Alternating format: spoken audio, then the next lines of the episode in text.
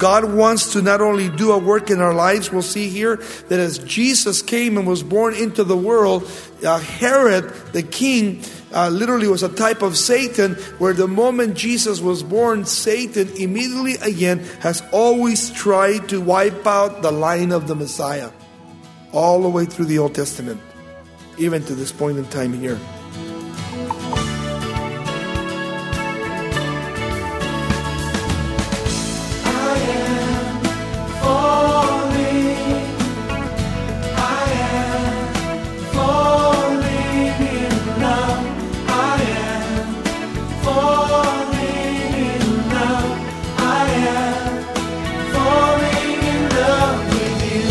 Welcome to Somebody Loves You Radio, the Bible teaching ministry of Raul Ries in Diamond Bar, California.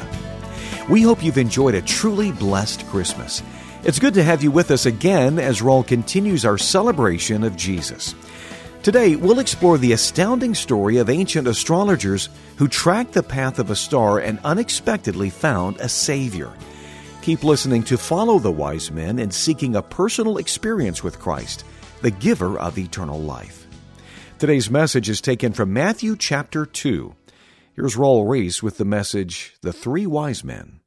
Jesus now has been born, and uh, he's not only a little bit older now, but at this particular time now, we find him in Bethlehem, and we find that the wise men from the east are coming to visit the Lord Jesus Christ. These wise men are pretty incredible people. As a matter of fact, when you look at the wise men, they were coming to worship the king. These guys were from Babylon. They were astrologers. They were heathens. They were literally Gentiles. And here, the Lord is born in Bethlehem in Israel, and the priests and the scribes and the Pharisees, those of religion, wouldn't even travel five miles to see the king. And these guys come from all from the east, from Babylon, to worship the King of Kings and the Lord of Lords, true seekers of the Lord. Always seem to find the king. I believe that there are people today that can come to church, and they can sit in a sermon, and they can hear the worship and the music and the words, but if they're not here literally, truly trying to seek the truth, they'll never find it. I don't care who it is. And that's really the only way that anybody can find Jesus Christ at any time. And that's what the story is about here. That as God wants to not only do a work in our lives, we'll see here that as Jesus came and was born into the world, uh, Herod, the king, uh, literally was a type of Satan, where the moment Jesus was born, Satan immediately again has always tried to wipe out the line of the Messiah, all the way through the Old Testament, even to this point in time here. Let's read the story and see how the Lord will speak to our hearts this evening. Beginning with verse one of chapter two of Matthew. And now after Jesus was born in Bethlehem, the house of bread of Judea, in the days of Herod the king, behold, wise men from the east came to Jerusalem. Now you always have been told that there were three wise men. You know, whenever you see uh, the scene of the nativity during Christmas times, what do you see? Three kings. That's not true. That's only a story. In culture, in Babylon, these astrologers or readers of the stars literally travel by seventy to two hundred. They didn't travel by threes. seventy to two hundred Babylonians came to see the king. And so we see that these kings from the east, or literally these kings from the east come to Jerusalem, but they're coming to do what? To seek for the King of Kings and the Lord of Lords, even though they are Gentiles. And they've been looking at the stars. Now, first of all, we have to understand that astrology is forbidden in the scriptures. Going back into the book of Deuteronomy chapter eighteen, chapter thirteen, chapter eighteen, the Bible shares with us, to the Old Testament people, that we are never to go to card readers or palm readers or white magic or black magic, or even to those that speak to demons. Why? Because God desires that we would seek Him. But in the Old Testament, again, these men, when you actually read the story of the stars, the stars literally have been perverted. Now, astrology has perverted the whole thing. Because the gospel is written or was written in the stars. It's incredible. And so man has perverted it from the past. But these men had come as they looked at the stars, and in the stars they saw the sign of the virgin child that was going to be born in Bethlehem. God spoke through the heavens to these men. It's incredible when you read the story. Let's go on and we'll, we'll continue on to see what he says here. And they asked a question. They said, where is he? Notice capital H. Where is he who has been born King of the Jews? How do they know that? The Jews didn't even recognize Jesus as the King of the Jews. Here are the Gentiles recognizing Christ as the King of the Jews. For we have seen his star in the east and have come to worship him. Now, many people that have written many commentaries have different opinions about the star. Literally, some say that this was a time when they looked at the stars, they saw Jupiter, and they thought that was a sign of Christ being born. Some others say that this was actually not a star like Jupiter or Mars, but this was a divine star that God had made, because the star was literally moving like a comet across the sky. And literally, when you read the story, the star led them to the child born in Bethlehem. So there was some kind of a sign that God used to lead these wise men, and they were readers of the stars. Look what else he says. Where is he who is born King of the Jews? For we have seen his star in the east and have come to worship him. And when Herod the king heard this, he was troubled, and all Jerusalem was troubled. With, uh-oh, when Herod is mad, everybody's mad. I mean, you'll hear a little bit about him in a moment. He killed his wife. He killed his children. He was only four foot four or something like that. He was just a shorty and very intimidated by everybody. It's pretty amazing, but he was a great builder. He built so many. When you go to Israel with us this next year, we'll take you down to the south and you'll see the actual place in Masada that he built his palace on the rocks. Incredible palace. He built Herodias by Bethlehem. This, he actually moved this whole mountain to build a palace for himself on top of another mountain. Literally. Incredible place, Herodias. You go down to Caesarea, down by the beach, beautiful, beautiful area where you literally see all of the things that he built, the stadium that is there, and just an incredible place. He built a port where the ships would come in and bring all their trade from all over the world. So this guy was a pretty amazing guy, but he was a very uh, intimidated person on himself. He didn't trust anybody, not even his wife or his children. And then he said, verse four, and when he had gathered all the chief priests and the scribes of the people together, he inquired of them where Christ would be born. Now that's amazing to me that this king, half Jew, half Gentile, gathers together who? All of the scribes, all of the chief priests, all the people together to do what? To inquire of them where Christ would be born. How many people do you know that inquire about Christ, but they're not serious about Christ? That's Herod. He doesn't really want to worship God in spirit and in truth. We'll get to that a little bit more later on. Verse five. And so they said to him, in Bethlehem of Judea, for thus it is written by the prophets. Notice how incredible. The scribes and the priests know the Bible. They know the scriptures. They know the prophecies. And yet they never came to believe the prophecies. When Jesus was born, none of them came. And yet, look it, they're giving information. They have the knowledge, but it's not in their hearts. How many people you know like that today? They got the knowledge, but it's not in their hearts. Just like the scribes. And of course, they're reading from the book of Micah five two.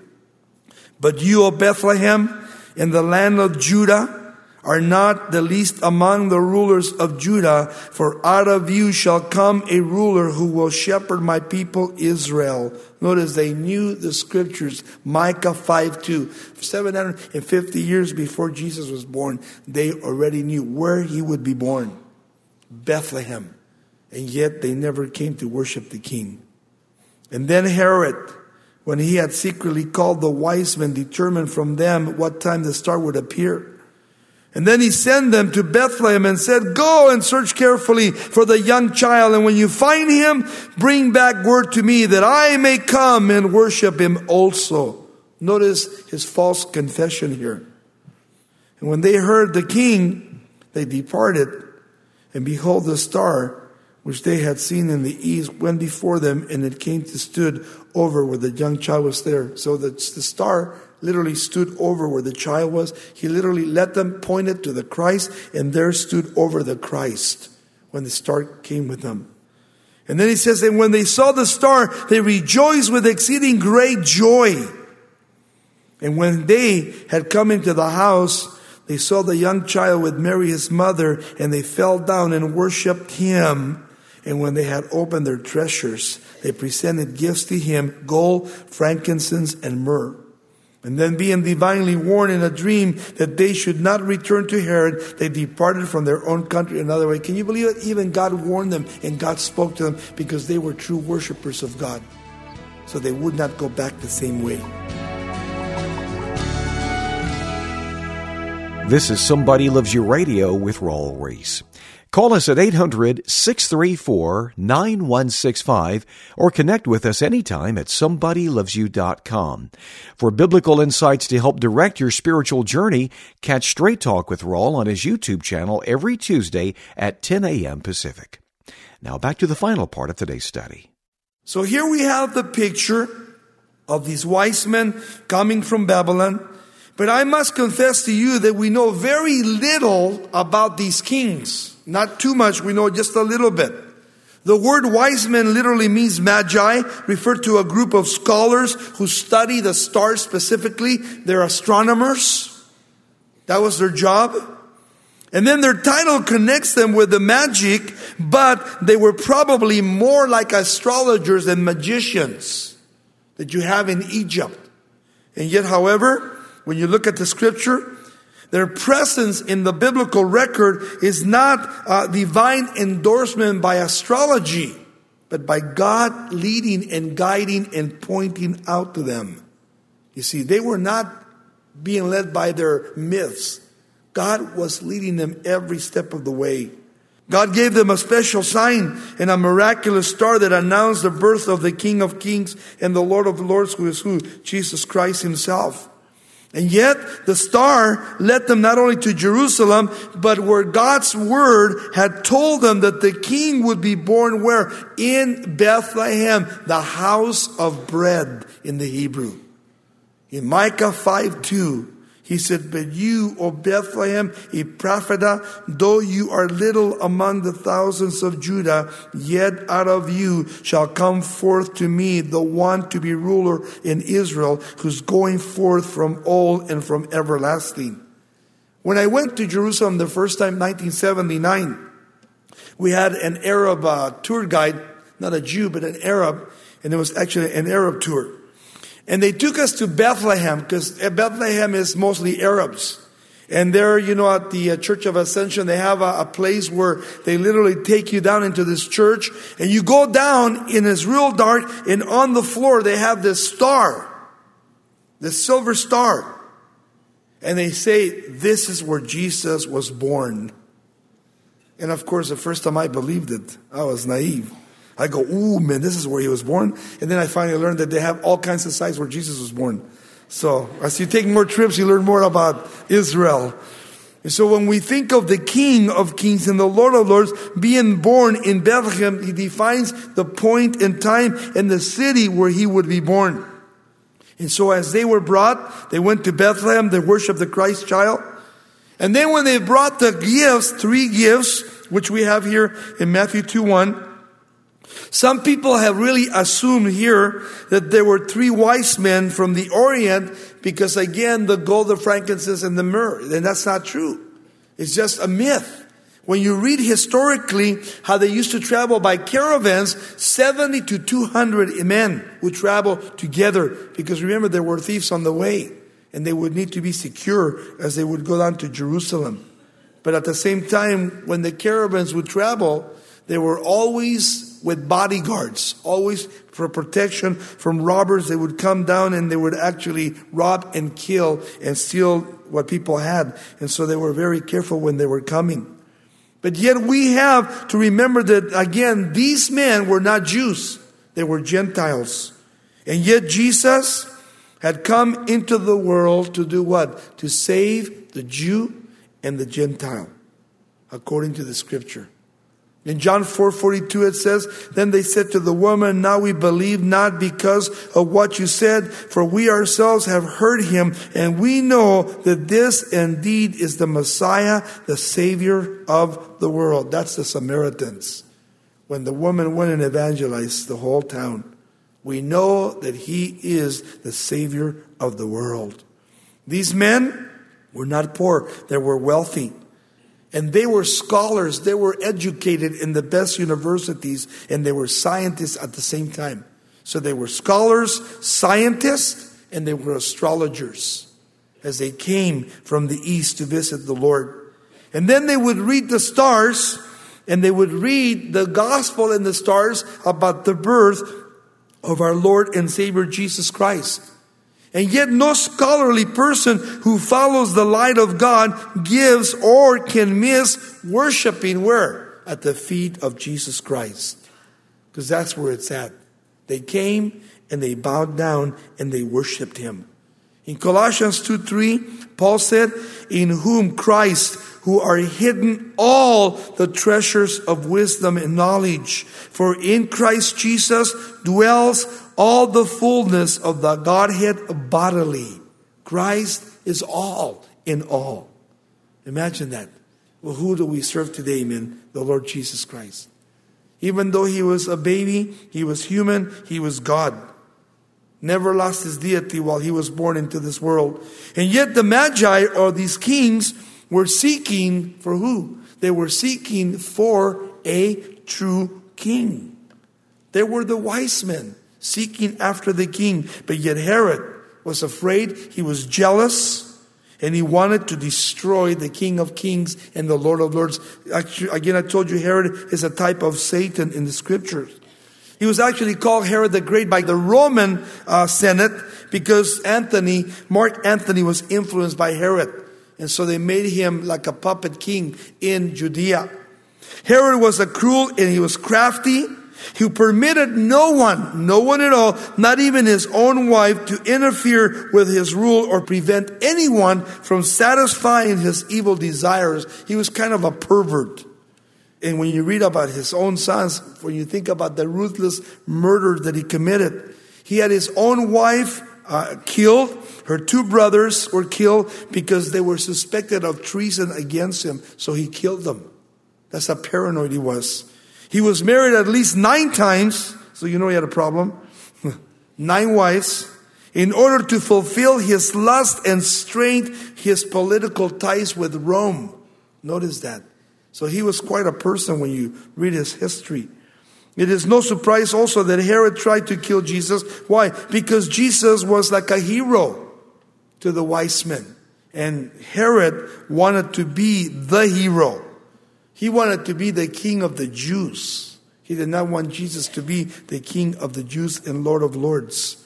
But there was another reason why Herod was not full-blooded Jew. He was not a full-blooded Jew and he hated that. He's an Edomite. He's actually the last Edomite. After him and his children, there was no one ever again. There are no Edomites today. Just like the Bible said, it would happen. They were all wiped out, the Edomites. The line of actually Herod. We have it in Obadiah chapter one verse ten where God said, "The violence against your brother Jacob, shame shall cover you and you shall be cut off forever." Speaking of what? Of the Edomites would be cut off, and God did it. Just as he said in the book of Obadiah one ten. He said he would do it and he did it. These magi's or wise men were coming again to seek the King of Kings, and yet Herod was doing what? Whenever you're going to seek the Lord, what is Satan going to do? He's going to oppose you.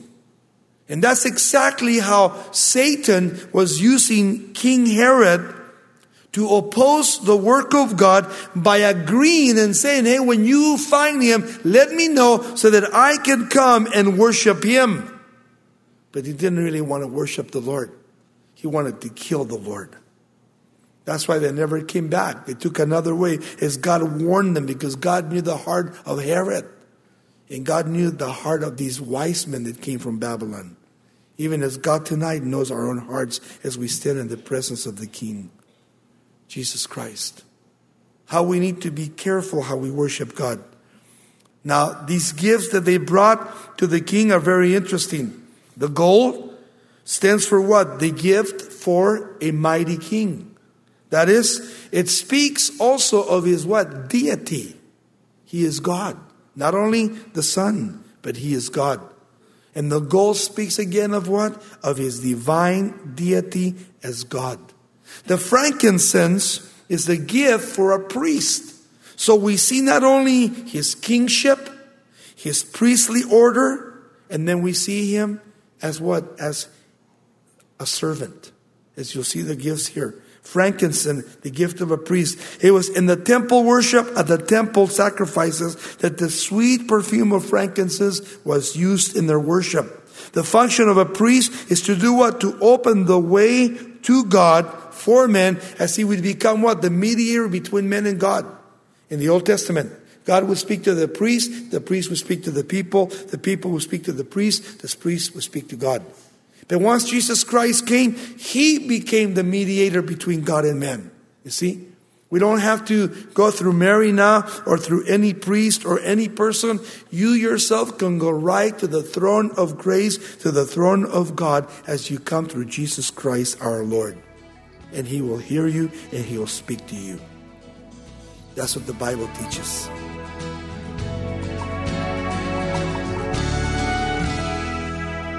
We pray today's message has moved you to follow the Magi in worshiping Jesus as your Messiah, priest, and King.